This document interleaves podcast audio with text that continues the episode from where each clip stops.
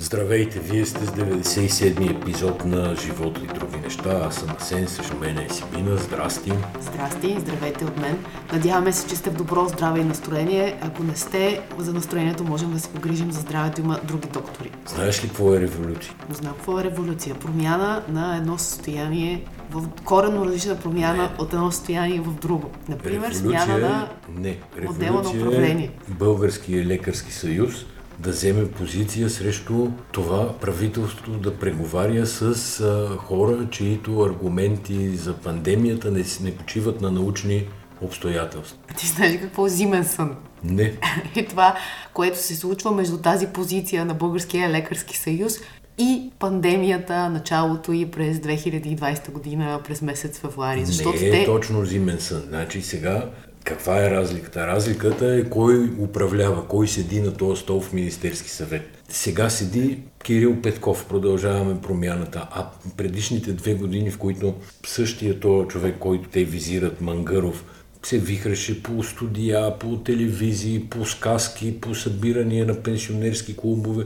Гък не се каза срещу него, същия този лекарски съюз, но на премиерския стол седеше Бойко Методиев Борисов от Банкия. Е, това е вятъра на промяна да му вика. Ете, това е вятъра на. The wind of change. Все пак по-добре късно, отколкото никога ти кажа и добре, че са сели позиция. Ако освен писмена позиция вземат и направят нещо друго, цена няма да имат. Добре, но забележи, тя позицията не е срещу Мангаров, тя позицията е срещу Кирил Петков, който преговаря с Мангаров. Така де, така де, но нещо се споменава. Там не го споменават по именно Мангаров. Тук да свършим с тази тема, просто като детайл от а, пейзажа уж лекарски, но всъщност политически. Моето съзнание тая седмица, айде не цялата седмица, но последните два дни е заето от 19 годишното белгийско дете Зара Ръдърфорд, която се качва август месец на един ултралек самолет, това е категория, не е прилагателно. Излита от не помня кое селско летище в Белгия, минава 52 000 км и прави около светско пътешествие. По пътя си вчера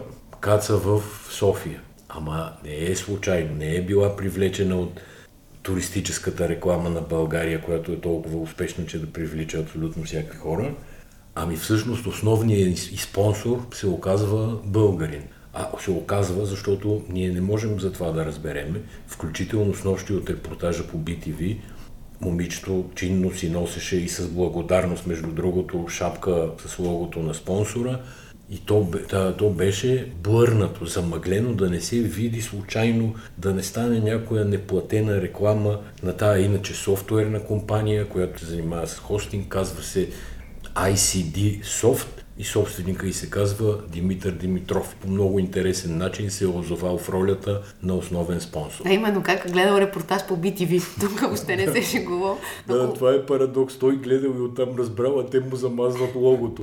Направо... А, а, освен лого, всъщност на самолета е изписано и освен на логото на компанията, на самолета има и българското знаме. Тоест, ам, хода от страна на този човек, Димитър Димитров, е голям. Също нещо, което ми направи впечатление, BTV все пак преди една седмица или 10 дни имат интервю с него, много набързо, много на крак, така на живо тук зад нас от летището. Един човек от една да. фирма, едни работи говори. И го изписват като бизнесмен, което бизнесмен, а, според мен е понятие, което, което трябва да изчезне от описанието на хората. Този човек е предприемач и предприемач означава съвсем друго нещо. Това е истинската дума. Та въпросният български предприемач е видял репортажа на BTV и от това BTV можеха да направят супер история, няма какво да му крият лого. Това е компания, която оперира на много пазари и със сигурност няма да спечели, особено от а, шапката на момичето, което се е показало за две минути по BTV.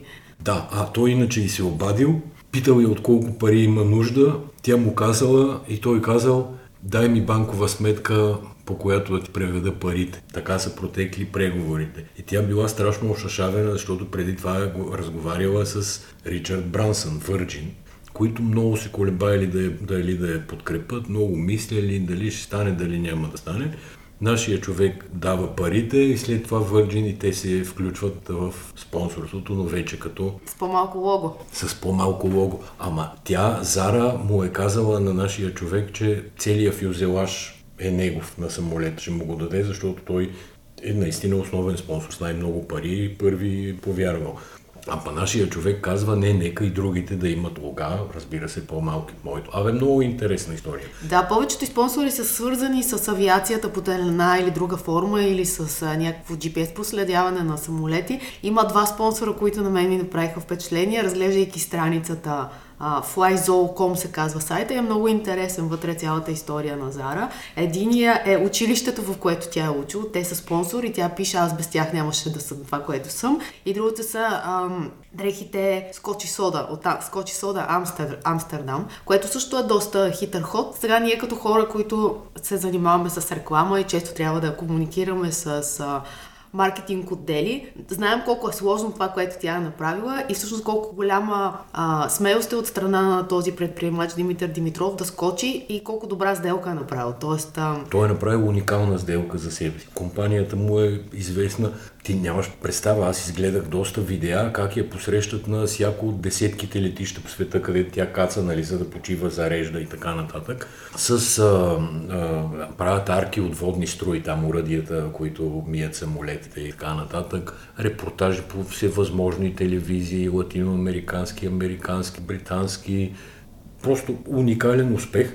И на всичкото отгоре, тя е не само посланник на марката на, на този Димитър Димитров ICD Soft, тя е посланник на България, защото Каца тук споделя, че нейните родители са имали жилище в Банско, че голяма част от детството е минало тук по пистите на Тодорка и това го разказва пред цял свят. И тук сега веднага ще се сетиш за за какво? За павилиона в Дубай? За павилиона в Дубай, който е държавна организация, българска държавна организация, дала е 5 милиона лева. Между другото, този Димитър Димитров казва, че е дал 6 цифрена сума, а не 7 цифрена, каквато да кажем са дали за павилиона в Дубай.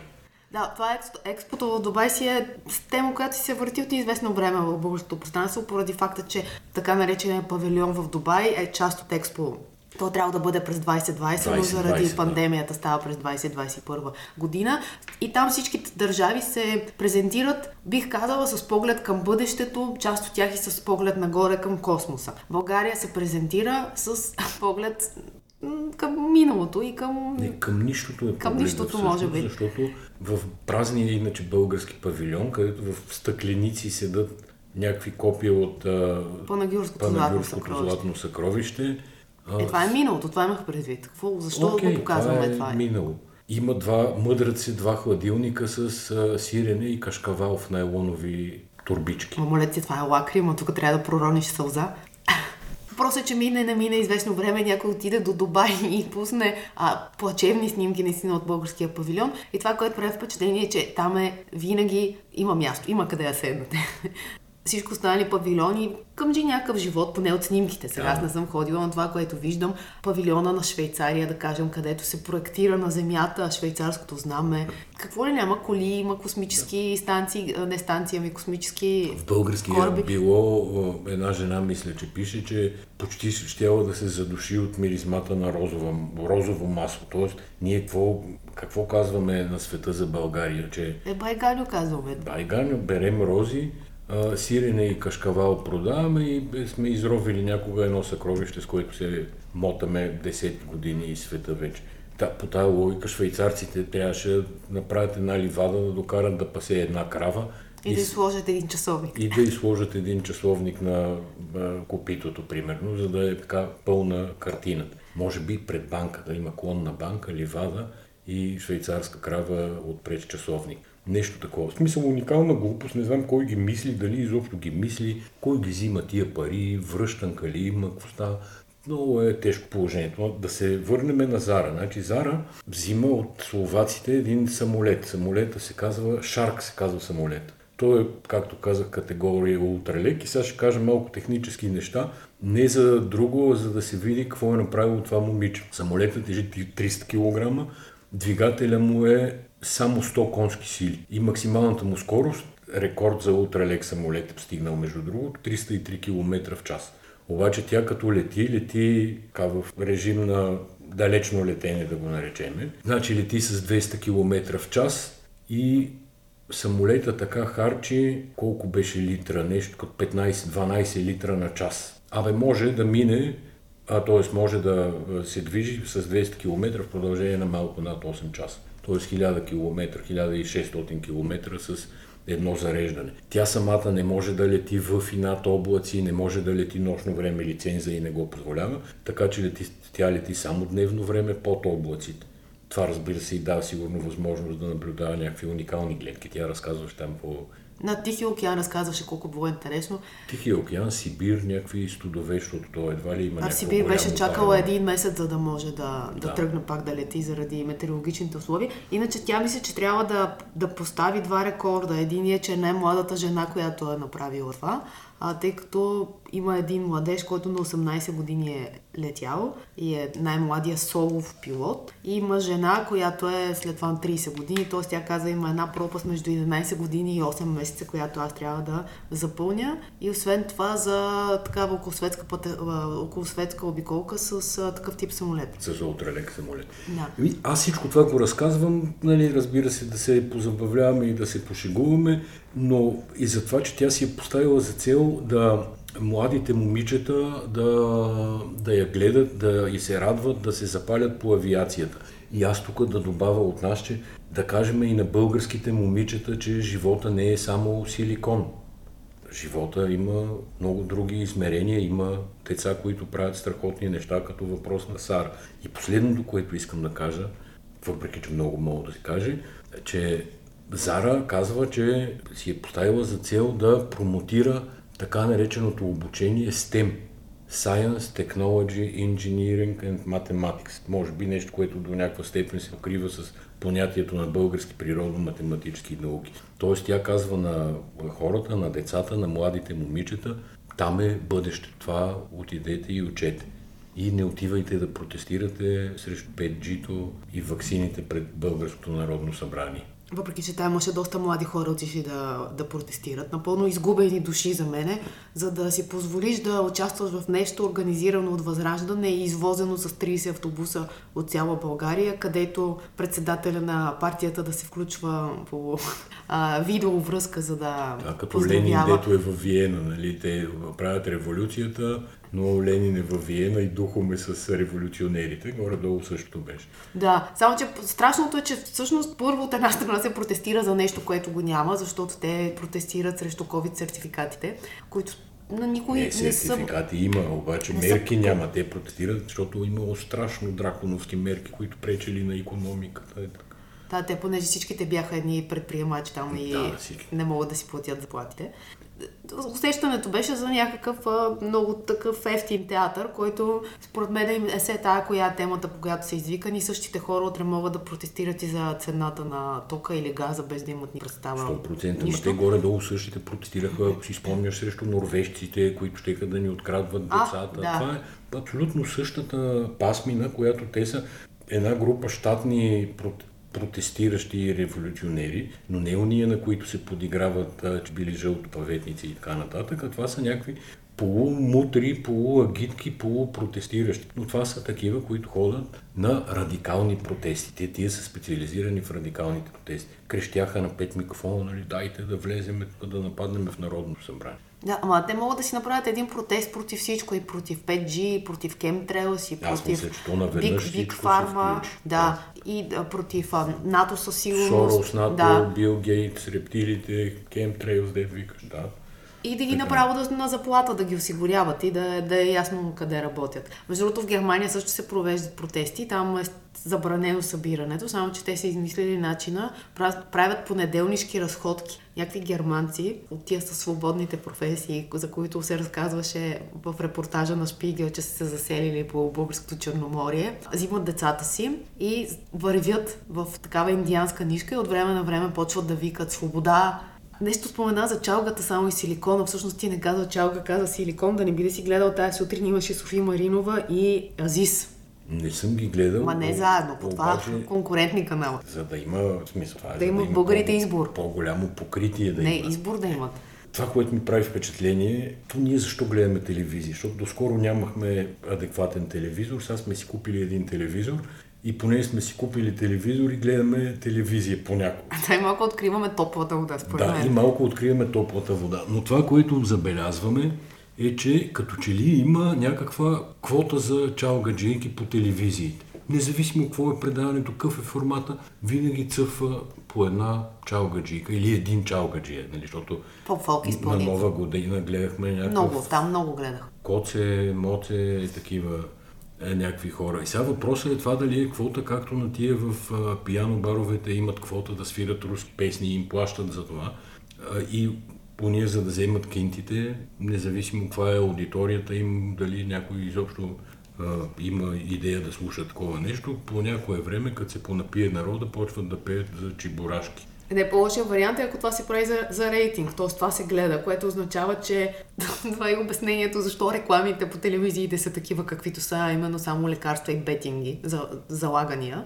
Тоест, тотална профанизация на населението. И ако репортажа за Зара с блърнатото лого продължава 3 минути, 3 минути и половина, интервю с а, Азис или с а, Софи Маринова продължава 18-22 минути. Тоест има пълна диспропорция и към, според мен, към, от гледна точка на това, кое е събитие, кое е важно, кое не е важно. Оня филм, дето големите български интелектуалци и разбирачи го отреква като елементарен Don't Look Up, всъщност точно за това говори. За, тоест са много неща, но и за това говори за профанизацията на медиите и кои теми всъщност излизат а, на преден план.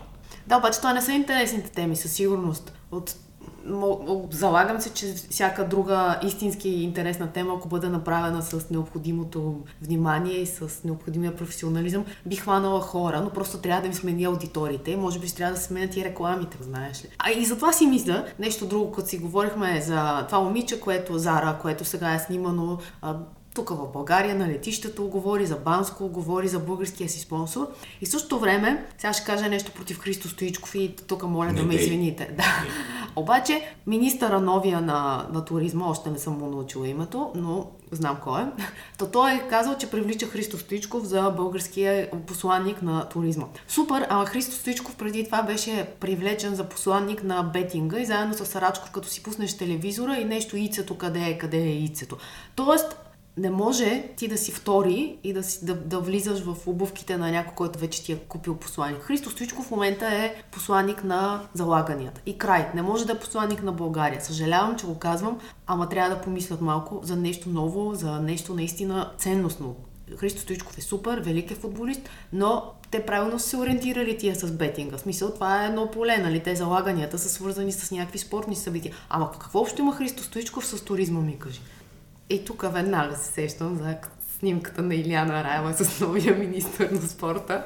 Като млади гаджета в дискотека, така се бяха снимали Илияна Раева с новия министър на спорта, но то е такава малко, как да кажа, Като от индийски сериал като беше от сюжет. индийски сериал, защото те един ден се скараха, писаха си по Фейсбук и през Фейсбук, на другия ден се видяха, единия се извини, другата се извини, прегърнаха се и се разбраха, че ще правят всичко най-добро в името на българския спорт.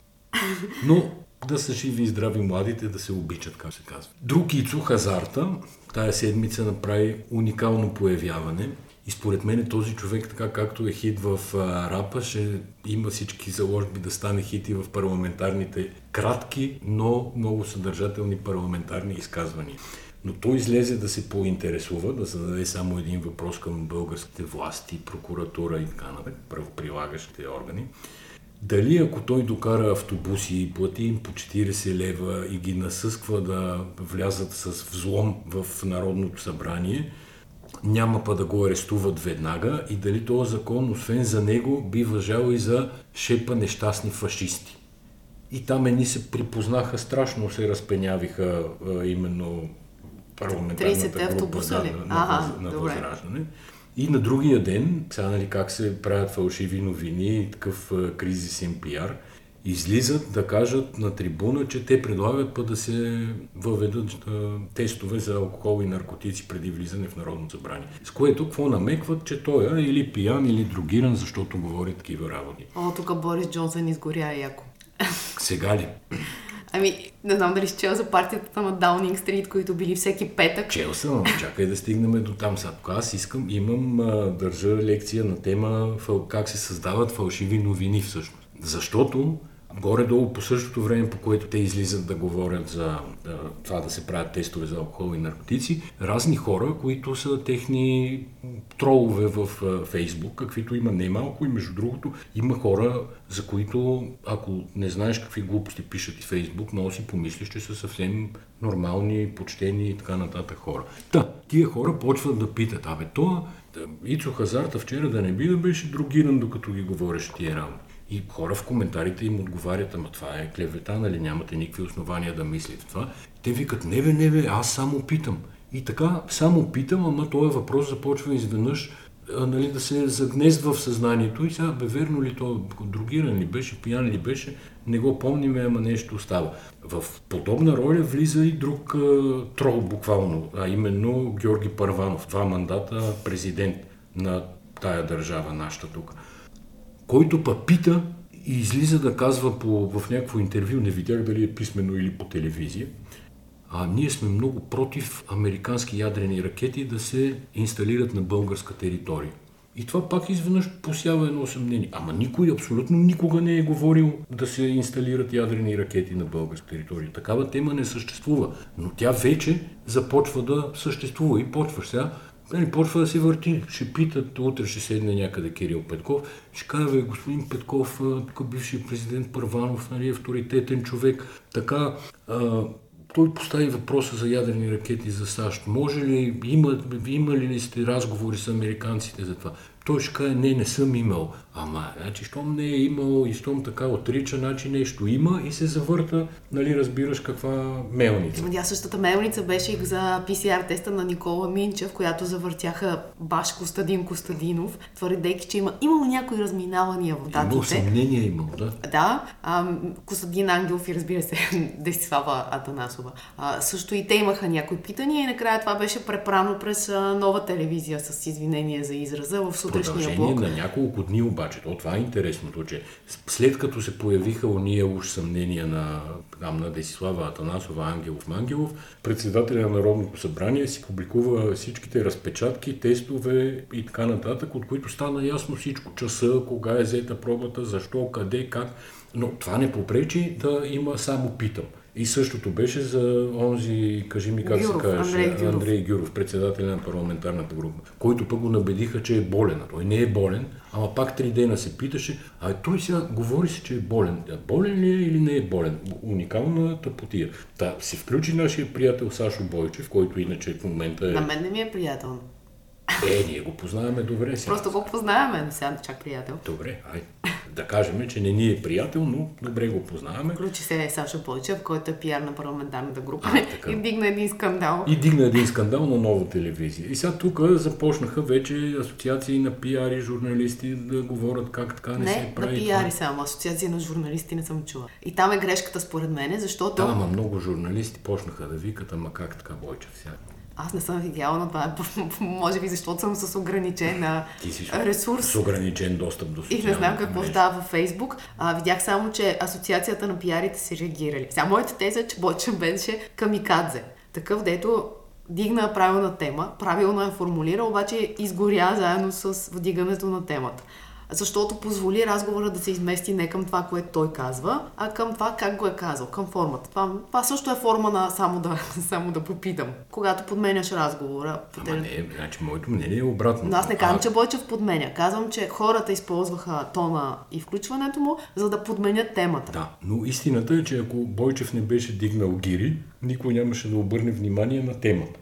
И всъщност за това смятам включването му за особено успешно. Аз искам да кажа нещо по отношение на декларациите от пиар организации, асоциациите на пиарите. А, тук разговора не е за пиари, тук разговора е журналистически, понеже Сашо Пойчев, пък сме били колеги заедно с с него през годините. Той говореше като журналист, той не говореше като пиар. Тоест, а, и той не е искал да говори като пиар и не е давал уроци по пиар или да показва какво се прави. Той говореше по съществото на нашата професия, че когато ти имаш един факт, етика. точно така имаш два дни или три дни или може да имаш половин час, но ти трябва да го провериш този факт и от тебе да дойде истината, а, а не като, само да и попиташ. Като разбереш, че твърденията не са верни, да не ги препираш под формата на въпрос, а просто да кажеш, че не са верни и с това да се приключи Не, цялата не, хората от тебе очакват да разберат, а, както а, обичат да казват по телевизиите, задавайки си въпросите, да или не, отговорете ми с да или с не. Тоест няма какво да се губи времето в излишни въпроси. И затова абсолютно смятам, че пиарите си направиха пиар на гърба на Бойчев, обаче тотално неадекватно реагираха от гледна точка на, на разговора за журналистика. И Абе, се да, радвам, че да. ние с тебе може да го обсъдим, защото ние реално сме журналисти и можем да, да, да, Да. вземем компетентно отношение по въпроса. Дай сега да видим какво става по-нататък.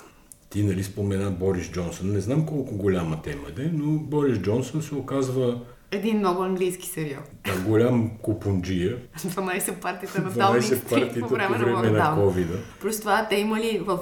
Четох, четох някакви статии, че в шкафчетата на сътрудниците се държало просеко вино да се изстудява, пращали ги до близкия супер да купуват. И имало стара традиция в петък вечер на Даунинг Стрит да се събират на вино. Ма аз смятам, че това е злоуважение. Да Ама това е готина традицията. Така това е тимбилдинг. Ама не само да си държиш по чекмеджета, сега вместо нещо законопроект и това, онова, да си държиш по просеко. хладилниците. По е- хладилниците. Много е яко. Да, Така само че иначе- големия гаф, чакай се, големия гаф е в вечерта преди погребението на Филип, когато кралицата обявила, че погребението ще бъде неприсъствено с изключение на жертвата. Сигурно се.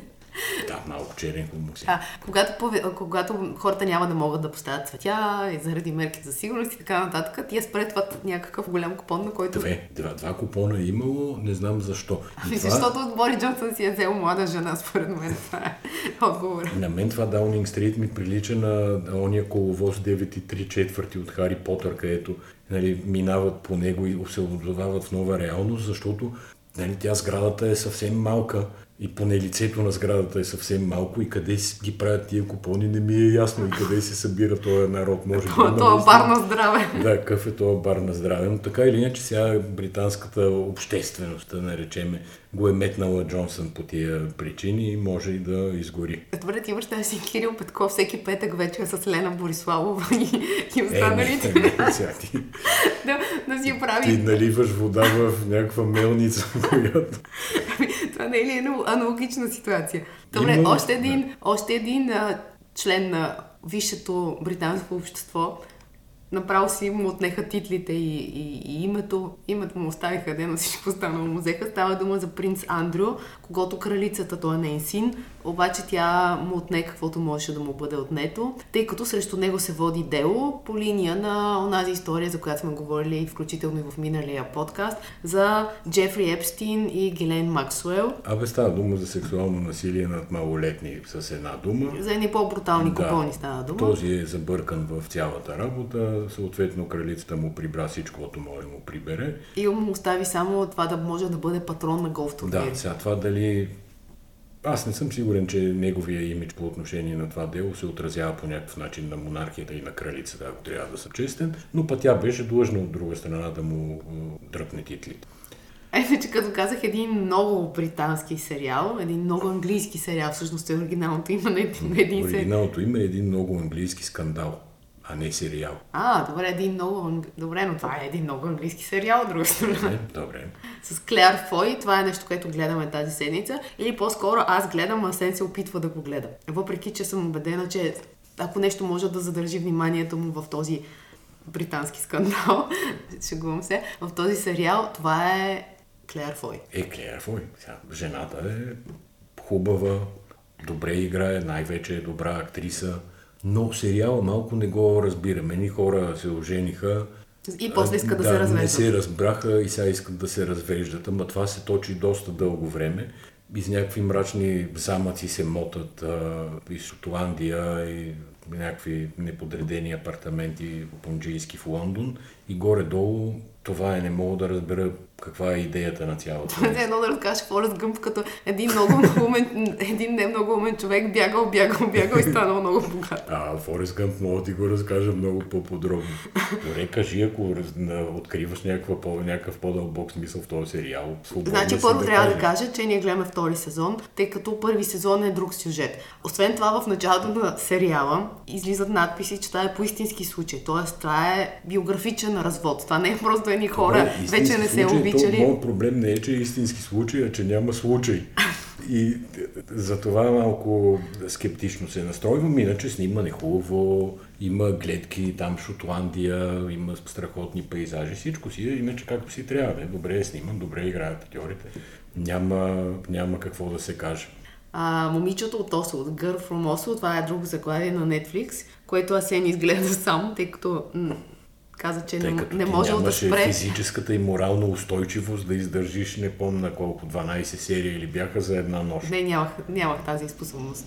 Аз ги опрасках всичките и сега това си е класически шпионски сериал, базиран до някъде на е, такива истински политически понятия и събития. Участва Хамас, участва Ислямска държава, участва Израел, израелското разузнаване и всъщност как се завързва сюжета, ИДИЛ, Ислямска държава, отвличат едно норвежко момиче. Момичето се оказва дъщеря на една от основните преговарящи на мирния процес, Да. преговорите от Осло 93 година, които палестинците там изобщо всичките араби ги приемат за крайно неуспешни за тях, тъй като те създават палестинската автономия и така нататък. И така са, отвличат я и стават там най-различни работи. Но това, което аз, четейки за Осло 1993 година, всъщност попаднах на един друг сериал, който се казва а, всъщност е филм, мисля, който, който е по HBO и се казва Осло и възпроизвежда самите преговори. Все едно ние сериала щяхме- трябва ние да е за... да започваме да го гледаме този филм с теб, но нещо не...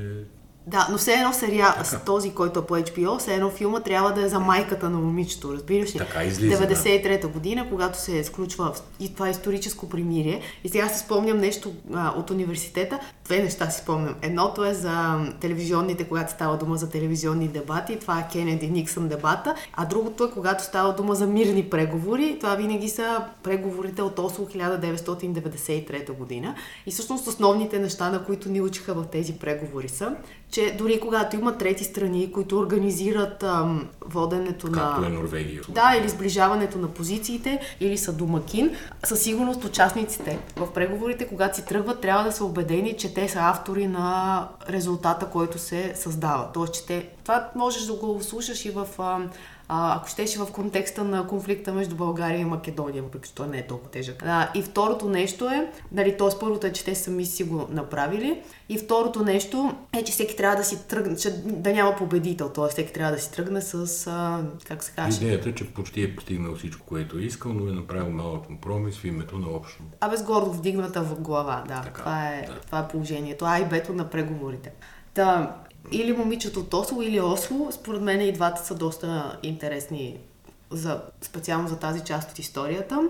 Има напрежение, има стрелба, ама не се прекалява. Абе, идеален е, много добре оцелен сериал, хареса ми.